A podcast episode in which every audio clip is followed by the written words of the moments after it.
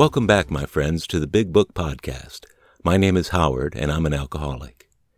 This is a reading of the unabridged Alcoholics Anonymous, the Big Book, first published in 1939 and again in 1955. Both the first and second editions of the Big Book are in the public domain. The Doctor's Opinion we of Alcoholics Anonymous believe that the reader will be interested in the medical estimate of the plan of recovery described in this book. Convincing testimony must surely come from medical men who have had experience with the sufferings of our members and have witnessed our return to health. A well known doctor, chief physician at a nationally prominent hospital specializing in alcoholic and drug addiction, gave Alcoholics Anonymous this letter. To whom it may concern, I have specialized in the treatment of alcoholism for many years. In late 1934, I attended a patient who, though he had been a competent businessman of good earning capacity, was an alcoholic of a type I had come to regard as hopeless. In the course of his third treatment, he acquired certain ideas concerning a possible means of recovery.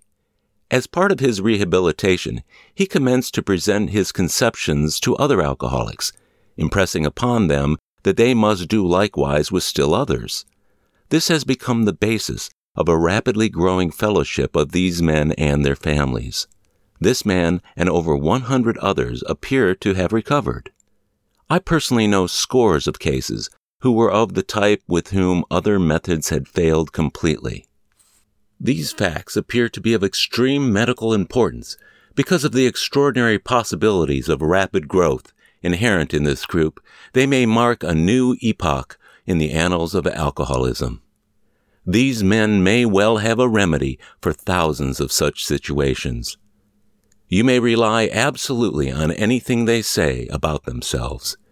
Very truly yours, William D. Silkworth, M.D. The physician who, at our request, gave us this letter has been kind enough to enlarge upon his views in another statement which follows. In this statement, he confirms what we who have suffered alcoholic torture must believe that the body of the alcoholic is quite as abnormal as his mind. It did not satisfy us to be told that we could not control our drinking just because we were maladjusted to life, that we were in full flight from reality, or were outright mental defectives. These things were true to some extent, in fact, to a considerable extent with some of us. But we are sure that our bodies were sickened as well. In our belief, any picture of the alcoholic which leaves out this physical factor is incomplete. The doctor's theory that we have an allergy to alcohol interests us. As laymen, our opinion as to its soundness may, of course, mean little. But as ex problem drinkers, we can say that his explanation makes good sense. It explains many things for which we cannot otherwise account. Though we work out our solution on the spiritual as well as an altruistic plane, we favor hospitalization for the alcoholic who is very jittery or befogged. More often than not, it is imperative that a man's brain be cleared before he is approached, as he has then a better chance of understanding and accepting what we have to offer. The doctor writes, the subject presented in this book seems to me to be of paramount importance to those afflicted with alcoholic addiction. I say this after many years' experience as medical director of one of the oldest hospitals in the country treating alcoholic and drug addiction. There was, therefore, a sense of real satisfaction when I was asked to contribute a few words on a subject which is covered in such masterly detail in these pages. We doctors have realized for a long time that some form of moral psychology was of urgent importance to alcoholics, but its application presented difficulties beyond our conception. What with our ultra modern standards, our scientific approach to everything, we are perhaps not well equipped to apply the powers of good that lie outside our synthetic knowledge. Many years ago, one of the leading contributors to this book came under our care in this hospital, and while here he acquired some ideas which he put into practical application at once. Later, he requested the privilege of being allowed to tell his story to other patients here, and with some misgiving we consented. The cases we have followed through have been most interesting. In fact, many of them are amazing. The unselfishness of these men, as we have come to know them, the entire absence of profit motive, and their community spirit is indeed inspiring to one who has labored long and wearily in this alcoholic field. They believe in themselves, and still more in the power which pulls chronic alcoholics back from the gates of death. Of course, an alcoholic ought to be freed from his physical craving for liquor, and this often requires a definite hospital procedure before psychological measures can be of maximum benefit. We believe, and so suggested a few years ago, that the action of alcohol on these chronic alcoholics is a manifestation of an allergy, that the phenomenon of craving is limited to this class and never occurs in the average temperate drinker. These allergic types can never safely use alcohol in any form at all, and once having formed the habit and found they cannot break it, once having lost their self confidence, their reliance upon things human their problems pile up on them and become astonishingly difficult to solve. Frothy emotional appeal seldom suffices. The message which can interest and hold these alcoholic people must have depth and weight. In nearly all cases, their ideals must be grounded in a power greater than themselves if they are to recreate their lives. If any feel that as psychiatrists directing a hospital for alcoholics, we appear somewhat sentimental, let them stand with us a while on the firing line, see the tragedies, the despairing wives, the little children. Let the solving of these problems become a part of their daily work and even of their sleeping moments, and the most cynical will not wonder that we have accepted and encouraged this movement. We feel, after many years of experience, that we have found nothing which has contributed more to the rehabilitation of these men than the altruistic movement now growing up among them.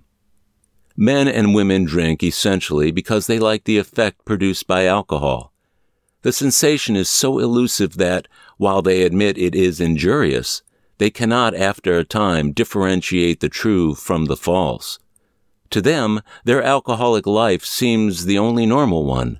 They are restless, irritable, and discontented unless they can again experience the sense of ease and comfort which comes at once by taking a few drinks, drinks which they see others taking with impunity. After they have succumbed to the desire again, as so many do, and the phenomenon of craving develops, they pass through the well known stages of a spree, emerging remorseful with a firm resolution not to drink again. This is repeated over and over, and unless this person can experience an entire psychic change, there is very little hope of his recovery. On the other hand, and strange as this may seem to those who do not understand, once a psychic change has occurred, the very same person who seemed doomed, who had so many problems he despaired of ever solving them, suddenly finds himself easily able to control his desire for alcohol the only effort necessary being that required to follow a few simple rules. Men have cried out to me in sincere and despairing appeal, Doctor, I cannot go on like this. I have everything to live for. I must stop, but I cannot. You must help me. Faced with this problem, if a doctor is honest with himself, he must sometimes feel his own inadequacy. Although he gives all that is in him, it is often not enough one feels that something more than human power is needed to produce the essential psychic change. Though the aggregate of recoveries resulting from psychiatric effort is considerable, we physicians must admit we have made little impression upon the problem as a whole. Many types do not respond to the ordinary psychological approach. I do not hold with those who believe that alcoholism is entirely a problem of mental control. I have had many men who had, for example, worked a period of months on some problem or business deal, which was to be settled on a certain date favorably to them. They took a drink a day or so prior to the date, and then the phenomenon of craving at once became paramount to all other interests, so that the important appointment was not met. These men were not drinking to escape, they were drinking to overcome a craving beyond their mental control.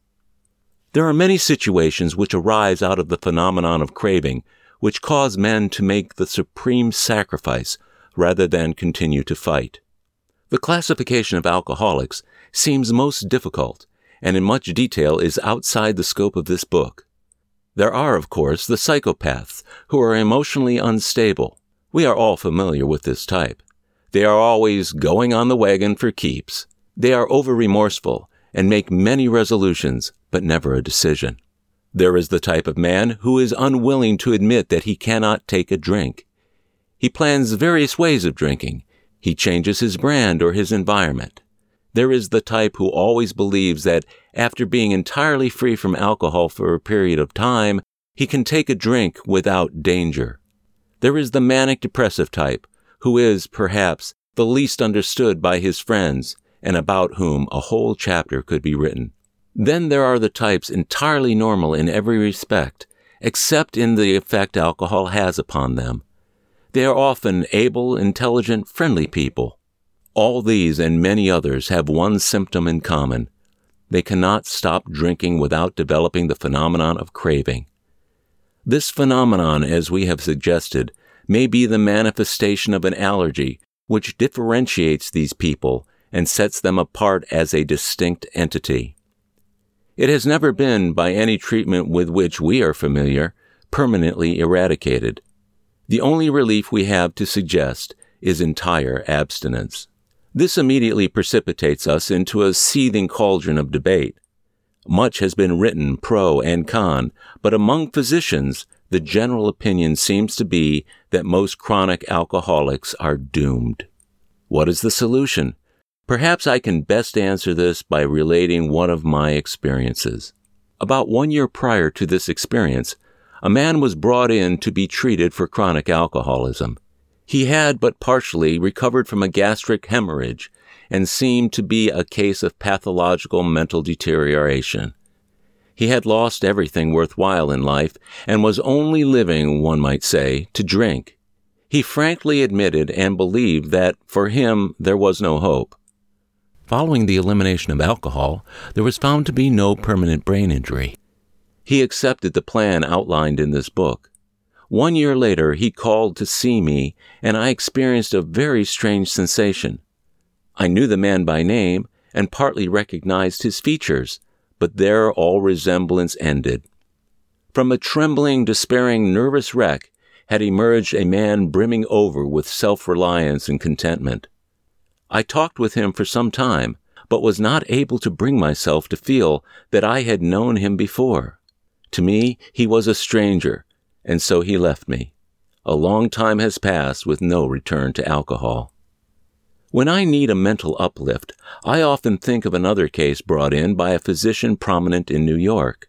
The patient had made his own diagnosis, and deciding his situation hopeless, had hidden in a deserted barn determined to die. He was rescued by a searching party and in desperate condition brought to me.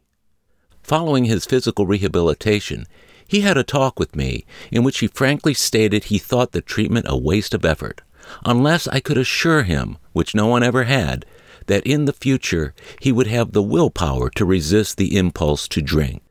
His alcoholic problem was so complex and his depression so great that we felt his only hope would be through what we then called moral psychology, and we doubted if even that would have any effect. However, he did become sold on the ideas contained in this book. He has not had a drink for a great many years. I see him now and then, and he is as fine a specimen of manhood as one could wish to meet. I earnestly advise every alcoholic to read this book through and though perhaps he came to scoff, he may remain to pray. William D. Silkworth, M.D.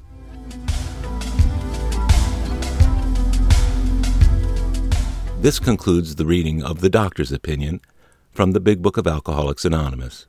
Download future chapters at Apple Podcasts, Spotify, Google Podcasts, Stitcher, TuneIn, or wherever you get your podcasts. Or you can listen at our website, bigbookpodcast.com. And be sure to share this podcast with anyone you know who wants to stop drinking. It may be the only version of the big book they ever hear.